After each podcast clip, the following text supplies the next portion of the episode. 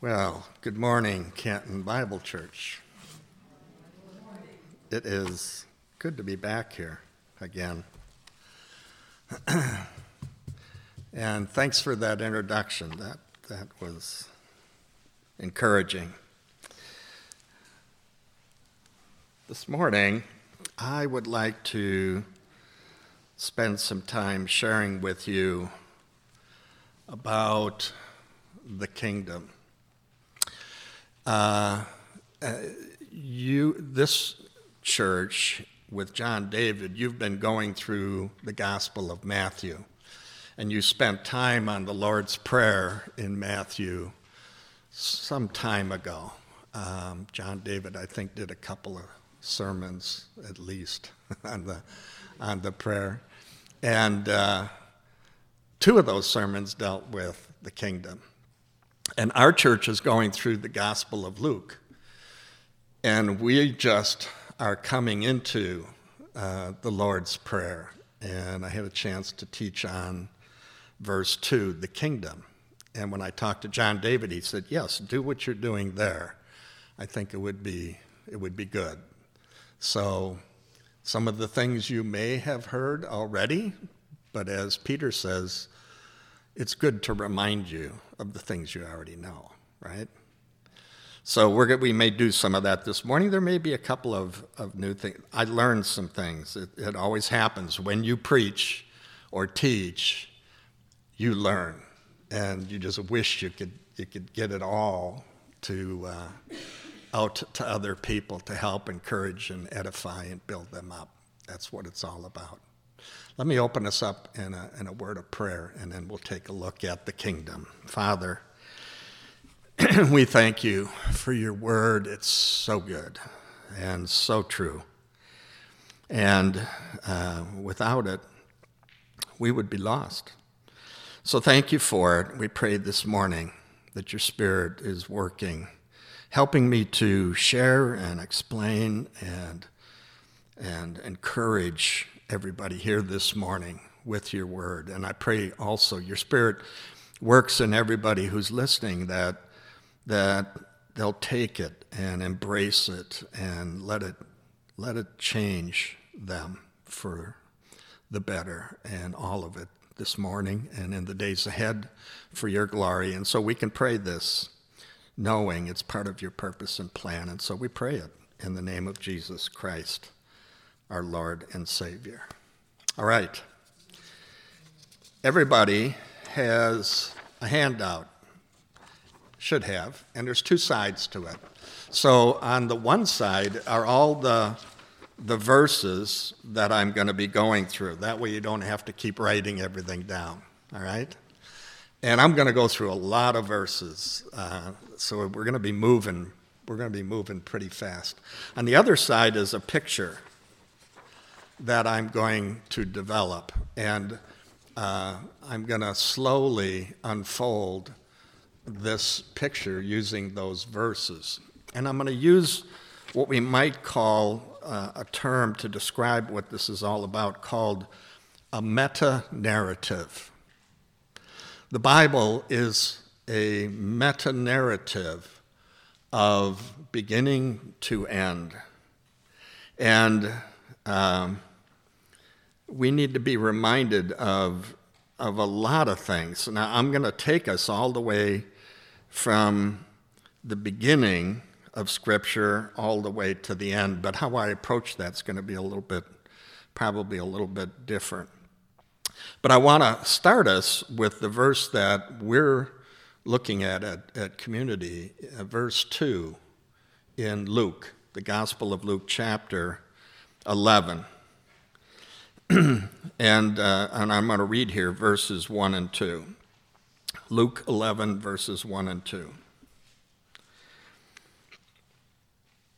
It happened that while Jesus was praying in a certain place, after he had finished, one of his disciples said to him, Lord, teach us to pray just as John also taught his disciples.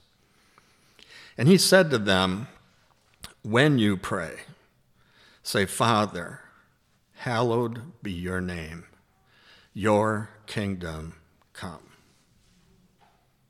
Amen. Amen. Now, my central point this morning is going to be that we should pray that our will and God's will lines up with each other when we pray. And here on earth, just as it's perfectly done in heaven, that's going to bring glory to his name. Then his name will be hallowed, okay?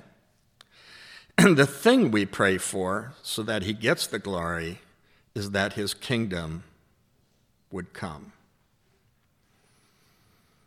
My outline this morning, I want to use this visual as a way to show what we might call this grand story, this meta narrative of Scripture. And uh, there's a framework of the kingdom, which I had never really quite seen before, that spans this whole meta narrative story. And so it's really very, very interesting. Remember, we're talking about really one book. Now, it may have 66 different parts to it. One author, God the Holy Spirit, and he used 40 plus authors to help write it, write what he wanted, and one subject. That subject is Jesus Christ and the salvation God provides through him. One grand story, and we're involved in it. It's a real story, it's not a novel, right?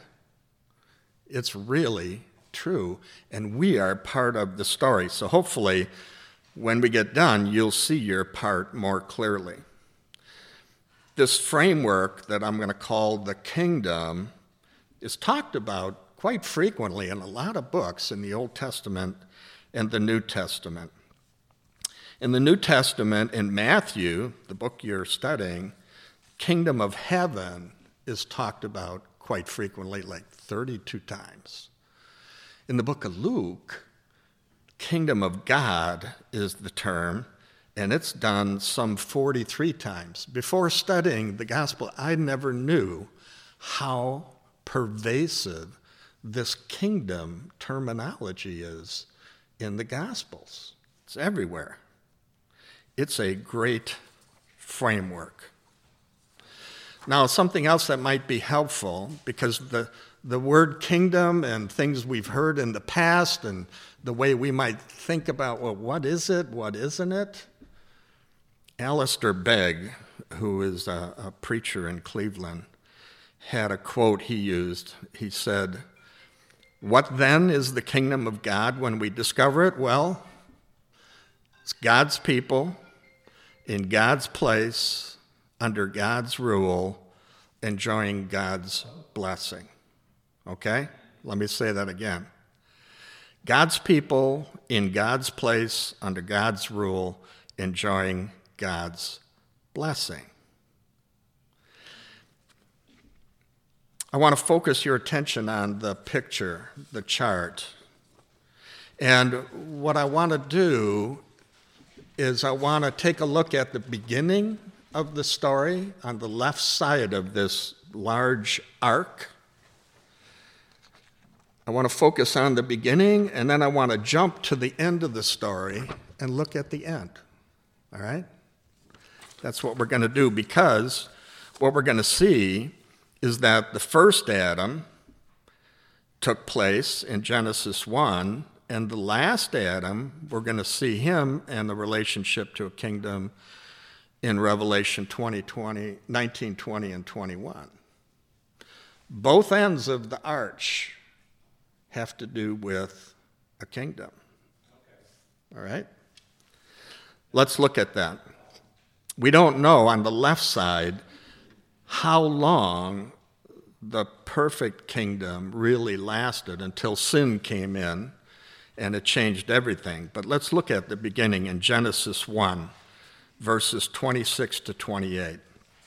Now, pay attention, because as I go through these verses, I want you to pick up on all the language that has to do with kingdom throughout this meta narrative. And here in, in Genesis 1, verses 26 to 28. Here's what he says Moses wrote, Then God said, Let us make man in our image, according to our likeness, and let them rule over the fish of the sea, and over the birds of the sky, and over the cattle, and over all the earth, and over every creeping thing that creeps on the earth.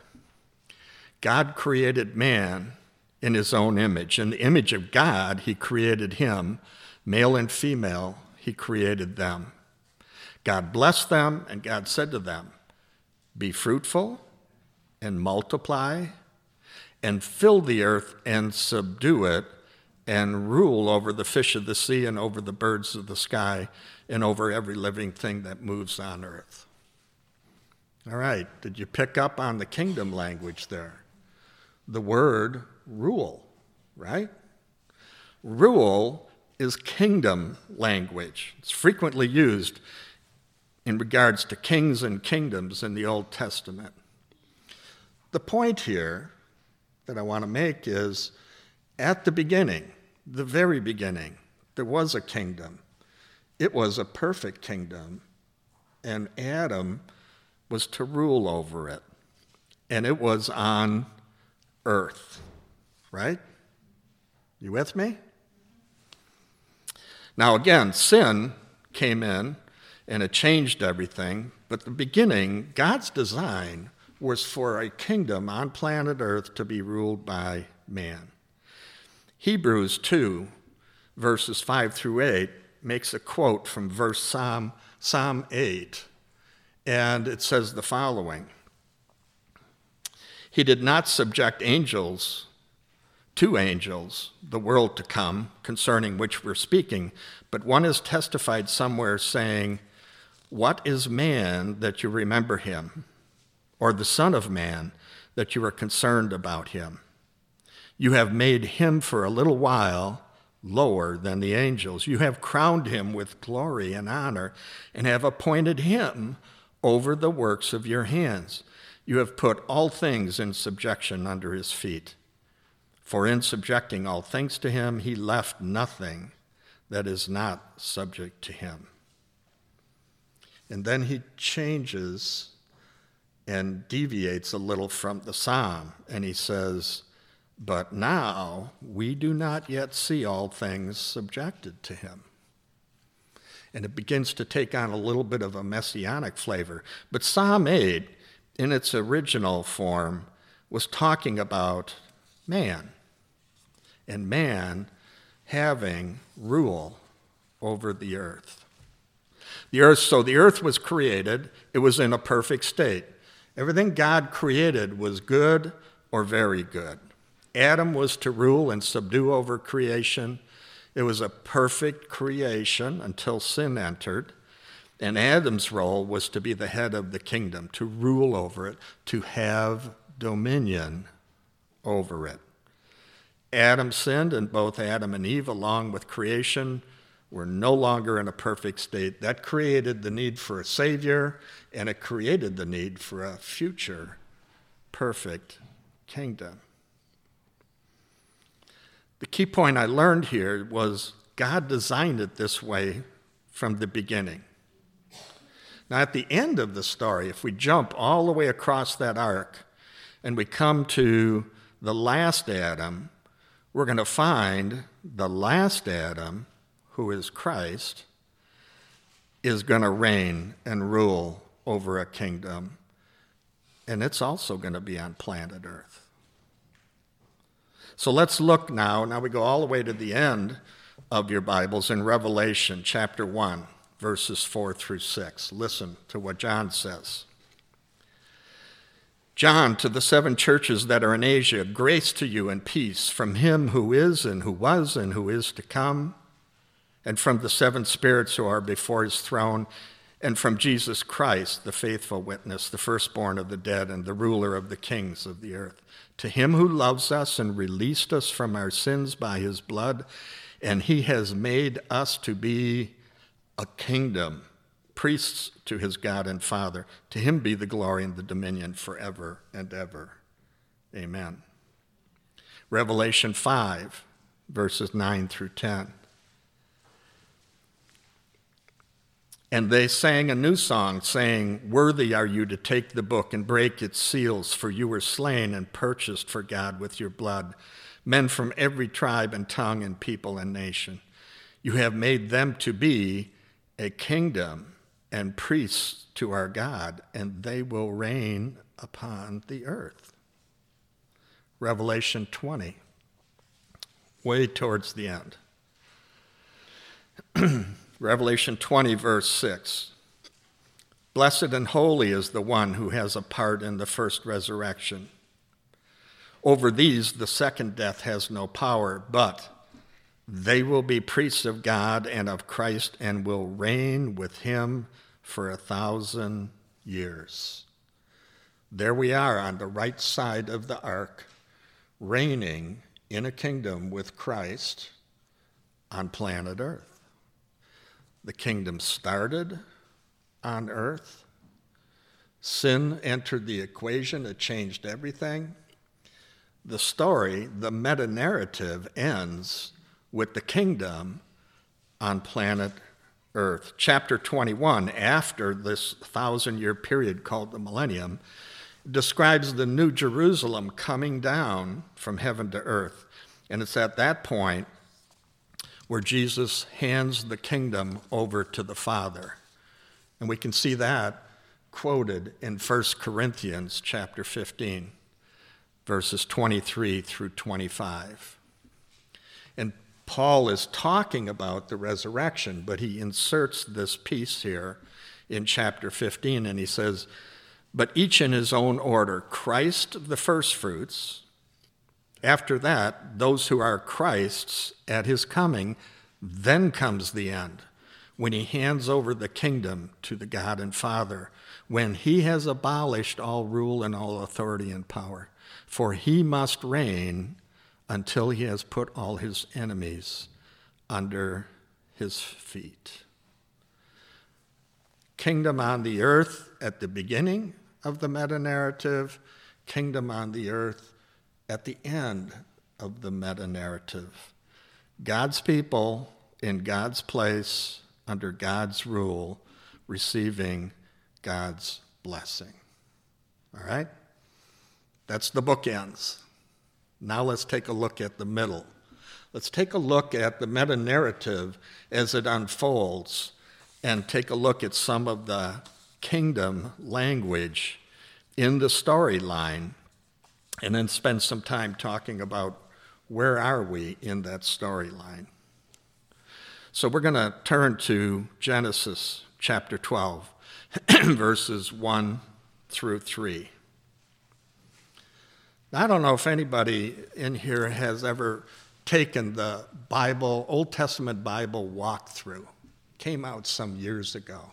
It was really very good. It did a step by step description of the whole Old Testament, and it helped you kind of keep track of the story and the chronological historical view of what took place. And so we're going to kind of do that in, in fast motion here to fill the, the two points in the arch, to fill the, the meta narrative. And so we're going to start with Abraham, Genesis 12, verses 1 through 3. But leading up to that is the, in Genesis, the storyline was after Adam and Eve sinned man got to a point where he was so corrupt that God sent the flood. And you have Noah and his family surviving through the flood. And then after that, you have Babylon, and all the nations are scattered, and languages start to confuse the people so that they don't rise up like they were planning to do. and then after that, we see God's plan unfold, and he's going to use this guy called Abraham. 12:1. Now the Lord said to Abraham, Go forth from your country and from your relatives and from your father's house to the land which I will show you. And I will make you a great nation, and I will bless you and make your name great, and so you shall be a blessing. And I will bless those who bless you, and the one who curses you I will curse and in you all the families of the earth will be blessed. so, part of God's plan is that he's going to use this man, Abraham, to move his plan forward. He chooses Abraham and his family to build a nation, and he's going to use that nation to bless all the other nations of the world. He makes a covenant with Abraham, and he brings about the fulfillment of a promise which would solve this problem of the nations continually rejecting God. the nation, we'll see, would be based in the land of Canaan, from the river of Egypt to the Euphrates, and it's going to grow, grow out of Abraham's ancestral line. And we also see Abraham's, if we crawled through the story, Abraham's righteousness was based on faith in this promise, not on some personal righteousness attained by his own efforts. so, after that, in the story, we see that Abraham has a son named Isaac. Isaac has a son named Jacob. Jacob has 12 sons, and they become the 12 tribes of Israel. And they're held in Egypt in bondage for 400 years. You're familiar with those stories, right? They're real stories, they really happen. It's part of the meta narrative. they come out of Egypt and they're in the desert. And now we go to Exodus chapter 19, verses 1 through 6. Do you have some water, David? in the third month, after the sons of Israel had gone out from the land of Egypt, on that very day they came into the wilderness of Sinai. When they had set out from Rephidim, they came to the wilderness of Sinai and camped in the wilderness. And there, Israel camped in front of the mountain. Moses went up to God. The Lord called to him from the mountain, saying, Thus you shall say to the house of Jacob and tell the sons of Israel. Thank you. You yourselves have seen what I did to the Egyptians and how I bore you on eagle's wings and brought you to myself. Now then, if you will indeed obey my voice and keep my covenant, then you shall be my own possession among all the peoples, for all the earth is mine. And you shall be to me a kingdom of priests and a holy nation. These are the words that you shall speak to the sons of Israel. So, as the story unfolds, God makes a covenant with Israel the nation that was promised to Abraham to bless all the families of the earth. And his intention was for that nation to be a nation that introduced God to the other nations, a priestly kingdom and a holy nation. In the future, there would be a prophet who would come from that in the tradition of Moses, and God would use him to explain everything. That prophet was going to be Jesus. Now, the strategy keeps unfolding, the story keeps unfolding, and we come to uh, 2 Samuel and something called the Davidic covenant. Leading up to this point, we see after 40 years in the desert, Joshua takes the 12 tribes into the land of Canaan we enter a period of judges for 400 years. We enter a period that's often referenced the United Kingdom. That's about 120 years. and in that United Kingdom, there were three kings Saul, David, and Solomon. And those three kings, Saul had no heart for God. David had a whole heart for God. Solomon had half a heart for God. For David, in 2 Samuel chapter 7, I'm only going to read verses 12 through 16. We see this covenant that's made with David, king of Israel. It says, When your days are complete and you lie down with your fathers, I will raise up your descendant after you who will come forth from you and I will establish his kingdom. He shall build a house for my name, and I will establish the throne of his kingdom forever. I will be a father to him, he will be a son to me. When he commits iniquity, I will correct him with the rod of men and the strokes of the sons of men. But my loving kindness shall not depart from him, as I took it away from Saul, whom I removed from before you. Your house and your kingdom shall endure before me forever. Your throne shall be established forever. Now, at this point in the meta narrative, we see God makes a covenant with David, and he says his kingdom would be one and his throne would last forever. David saw this as part of God's plan, making Israel a great nation, making a great name for himself, and David uses the Psalms as a way to teach the nation of Israel and to instruct his people about God.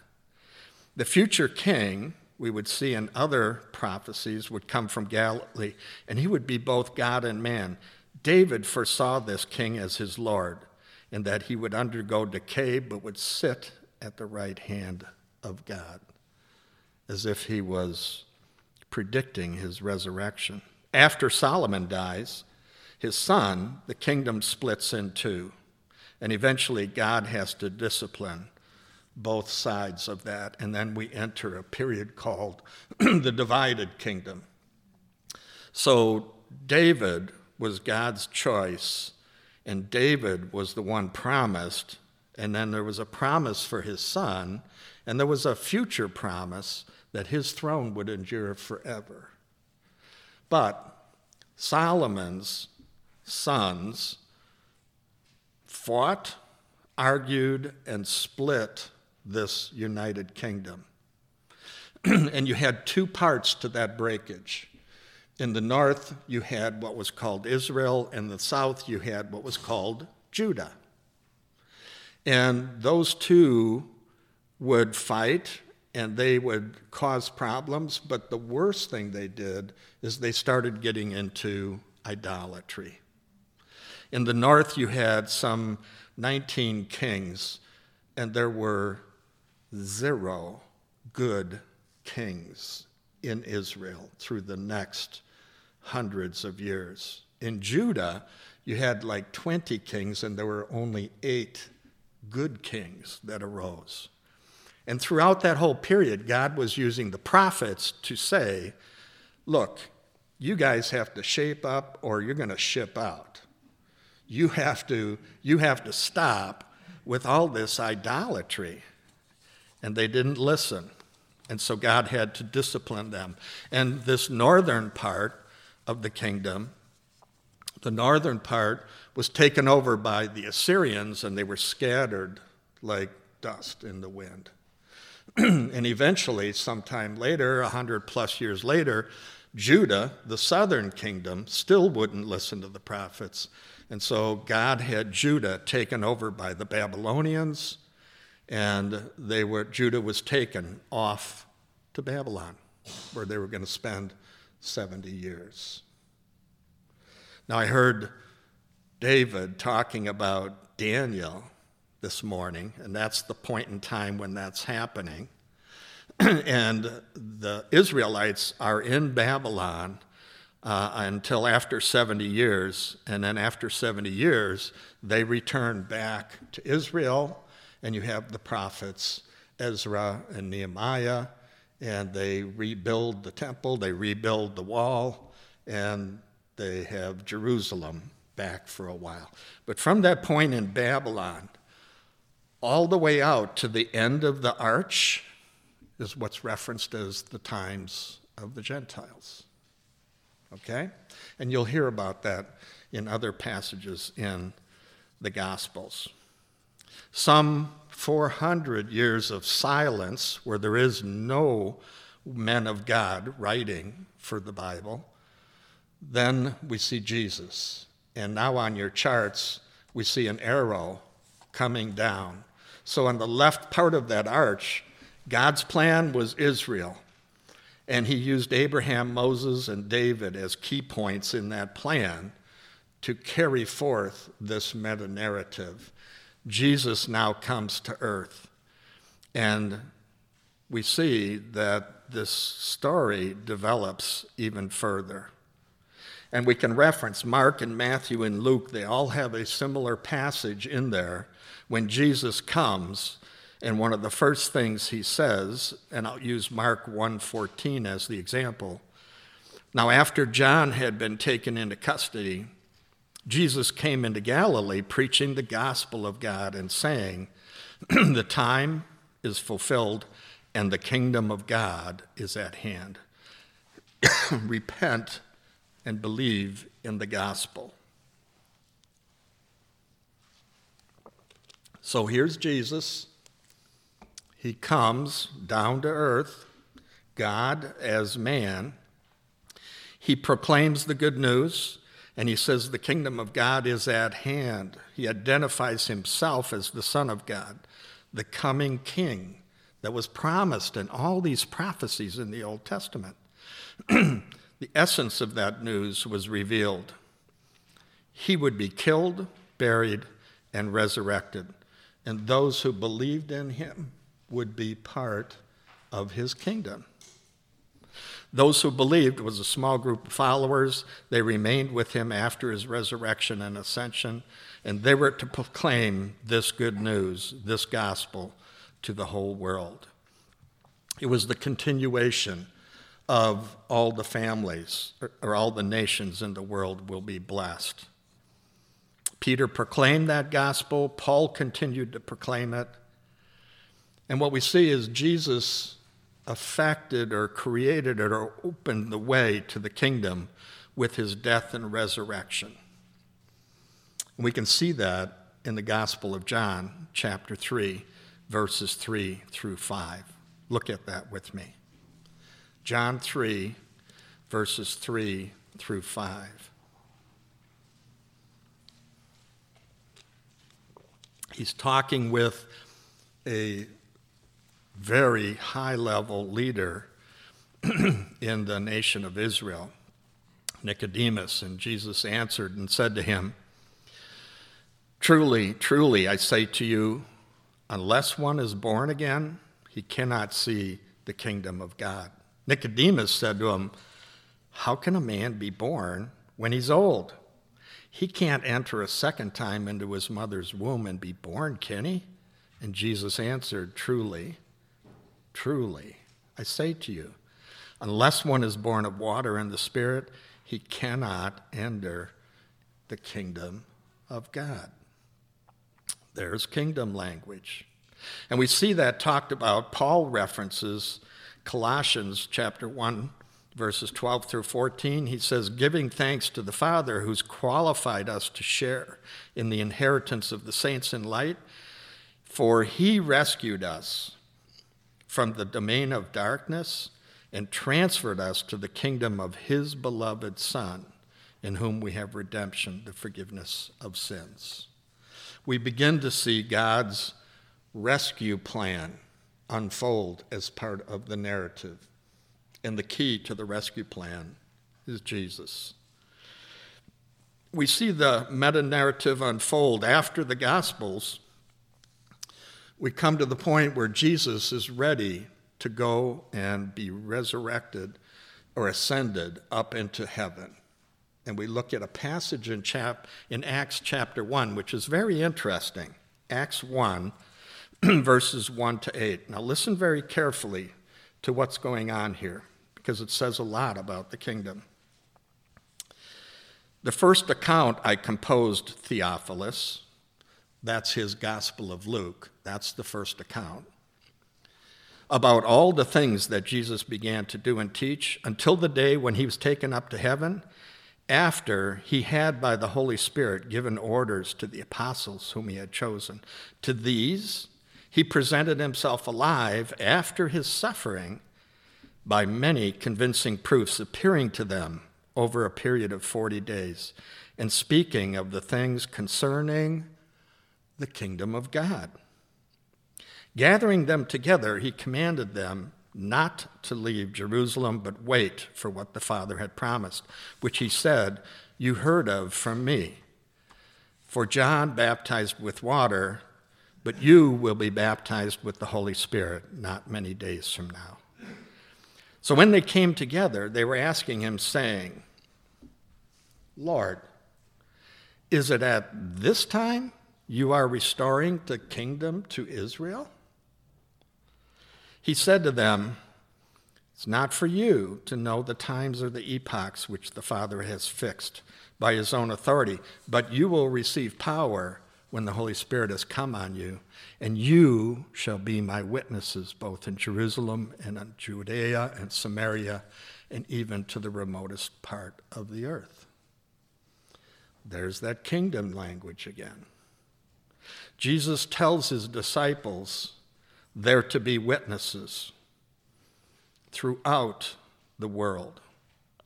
Matthew 28, he gave them the authority to do that. Jesus told his disciples to go and wait for instructions from the Spirit on how to carry that out. They proclaimed the gospel, they gathered believers into new communities, the witness to the nations was given shape through specific work by Paul and his team. They proclaim the gospel to strategic cities.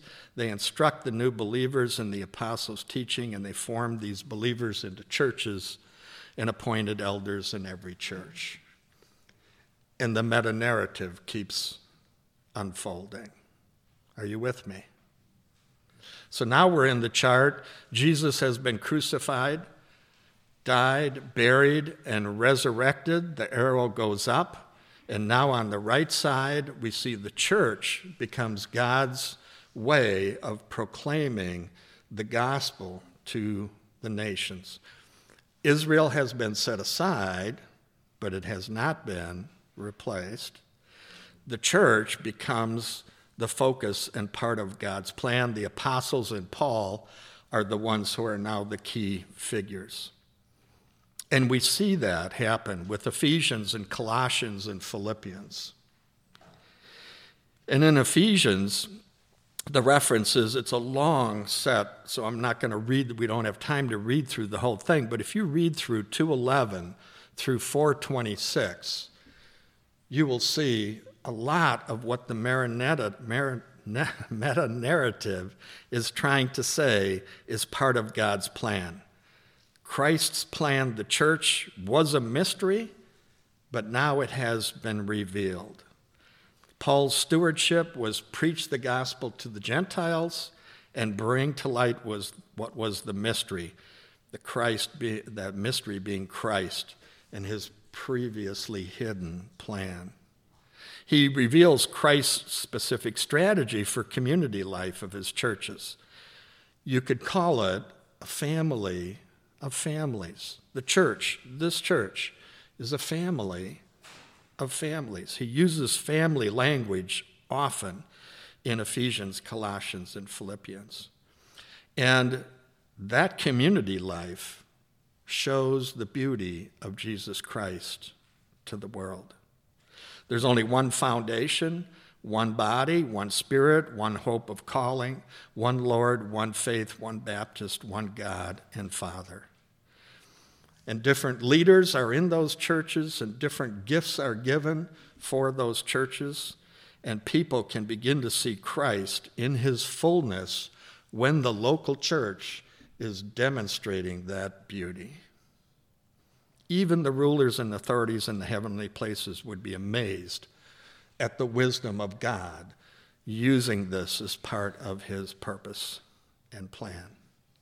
And then we see the strategy comes to realization and unfolds even more in Matthew chapter 24. And Jesus is talking about the end, and he starts to talk about the very end of where that arc is. and I'm going to read from chapter 24, verses 3 through 14. As he was sitting on the Mount of Olives, the disciples came to him privately, saying, Tell us, when will these things happen? And what will be the sign of your coming and of the end of the age? And Jesus answered and said to them, See to it that no one misleads you. Many will come in my name, saying, I am the Christ, and will mislead many. You will be hearing of wars and rumors of wars. See that you are not frightened, for those things must take place. But that is not yet the end. Nation will rise against nation, kingdom against kingdom in various places famines and earthquakes, but these are just the beginning of birth pangs. then they will deliver you to tribulation and will kill you, and you will be hated by all nations because of my name. At that time, many will fall away and betray one another and hate one another. False prophets will arise and mislead many. Because lawlessness is increased, most people's love will grow cold. But the one who endures to the end, he will be saved. This gospel of the kingdom shall be preached in the whole world as a testimony to all the nations, and then the end will come. Now, there's Jesus predicting the very end of that arc, leading us back into the book of Revelation.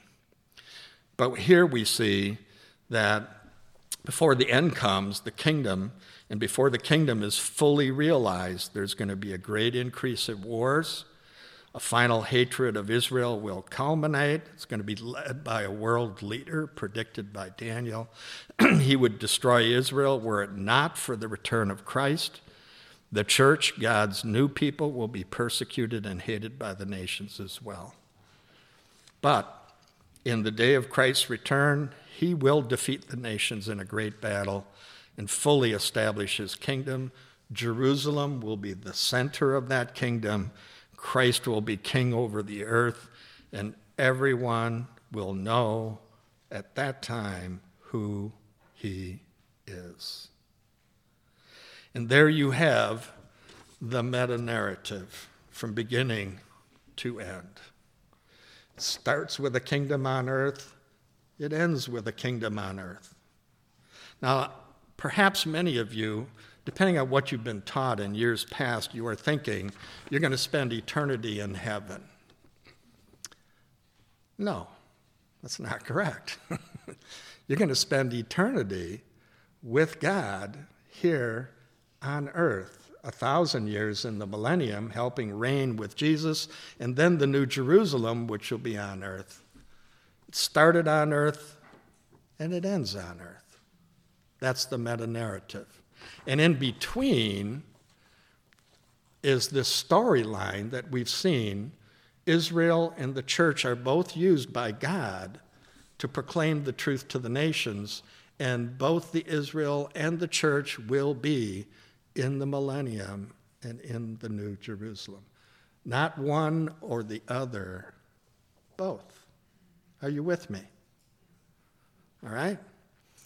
Good things to hope for, good things to look forward to. Now, the question is okay, where are we on this meta narrative storyline? Well, we're somewhere over here towards the end of the arc. Exactly where? I don't know. It's not for me to know the times and the epochs, just like it wasn't for the apostles. But it sure does seem like it's getting close. So we might ask so, what's God doing here? Jesus came and he leaves. What happens? The kingdom's proclaimed. It's still proclaimed. The very last thing in the book of Acts talks about Paul proclaiming the kingdom of God. He's still doing it. But Jesus has died, resurrected, and ascended that actually signaled the end of the beginning. He's not returned yet. Why not?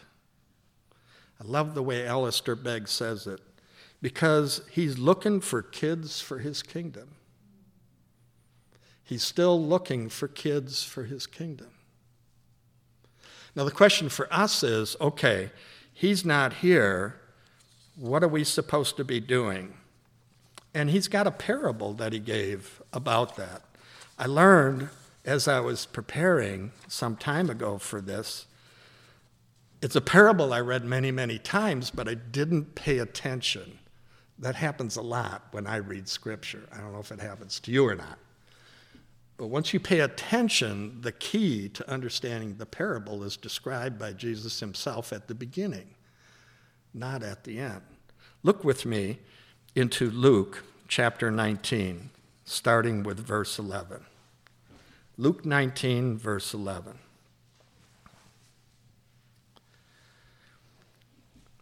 While they were listening to these things, Jesus went on to tell a parable because he was near Jerusalem. He was coming back into Jerusalem for the last time, leading up to his death and resurrection. And they supposed that the kingdom of God was going to appear immediately. All right? Very key, very key point. And Jesus said to them, A nobleman went to a distant country to receive a kingdom for himself and then return. Now, Jesus is telling them a parable. They think the kingdom's going to come immediately, and he's saying, No.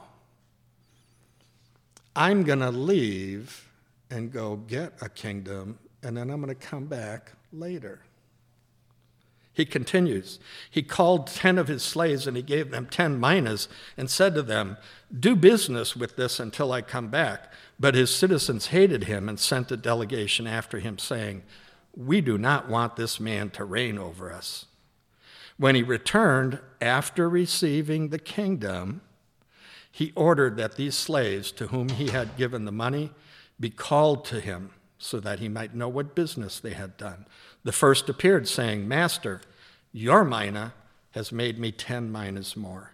And he said to him, Well done, good slave, because you've been faithful in a very little thing you are to be an authority over 10 cities. And the second came saying, Your mina master has made five minas. And he said to him also, You are to be over five cities. And another came saying, Master, here's your mina, which I kept put away in a handkerchief, for I was afraid of you, because you are an exacting man. You take up what you did not lay down, you reap what you did not sow. And he said to him, By your own words I will judge you, you worthless slave. Did you know that I am exacting, taking up what I did not lay down and reaping what I did not sow? Then why did you not put my money in the bank? And having come, I would have collected it with interest. And he said to the bystanders, Take the mina away from him, give it to the one who has the ten minas. So here, here we see a parable Jesus is saying, No, the kingdom's not coming right now. I have to go. I'm going to get the kingdom. I'm going to return with the kingdom. In the meantime, I want you to be doing something. I want you, and I'm going to give you the resources to invest. And for us today, we need to be thinking this is an investment of our time, our resources, our money, our time, our gifts, our families to help in the rescue plan to bring people into the kingdom until Jesus comes. That's our job. That's our role today. We're supposed to be part of God's story by being part of the rescue plan by proclaiming the truth about Jesus Christ to a lost and dying world, helping be part of the rescue plan for them to get transferred from a domain of darkness into the kingdom of light and Jesus Christ. That's what we're supposed to be about. So, are you doing that? Are you? It's a question I have to keep asking myself because it's very easy to get complacent and get caught up in the things of the world instead of the things of a future kingdom and helping people that God wants to rescue and bring into that kingdom and eventually be part of this kingdom on earth and reign with Christ for a thousand years and then enter with God into the new Jerusalem. Remember, Jesus is going to say, He's going to ask, What did you do with the minas I gave you?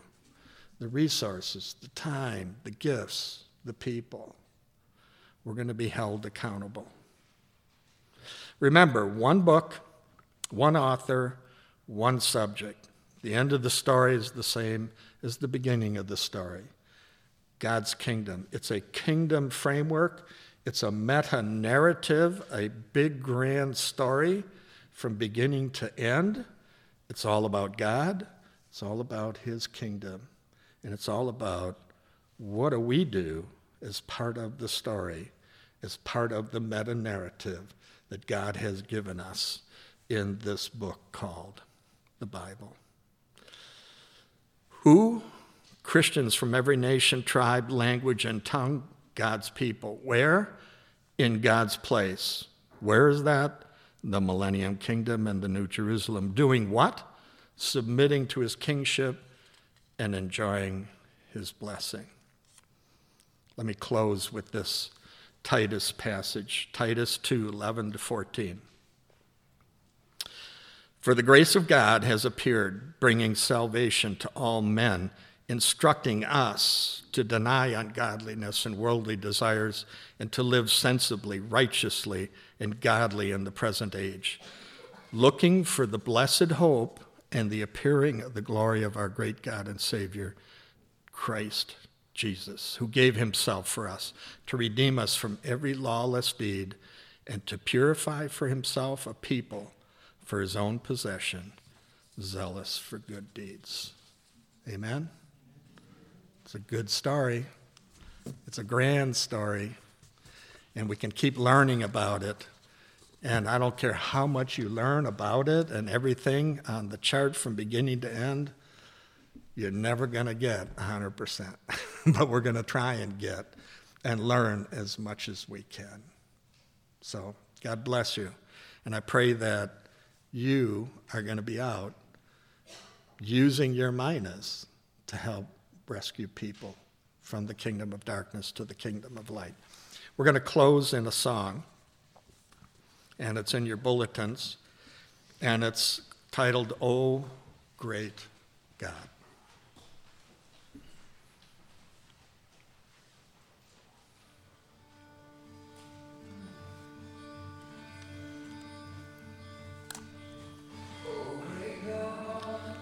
Highest heaven, occupy my lovely heart.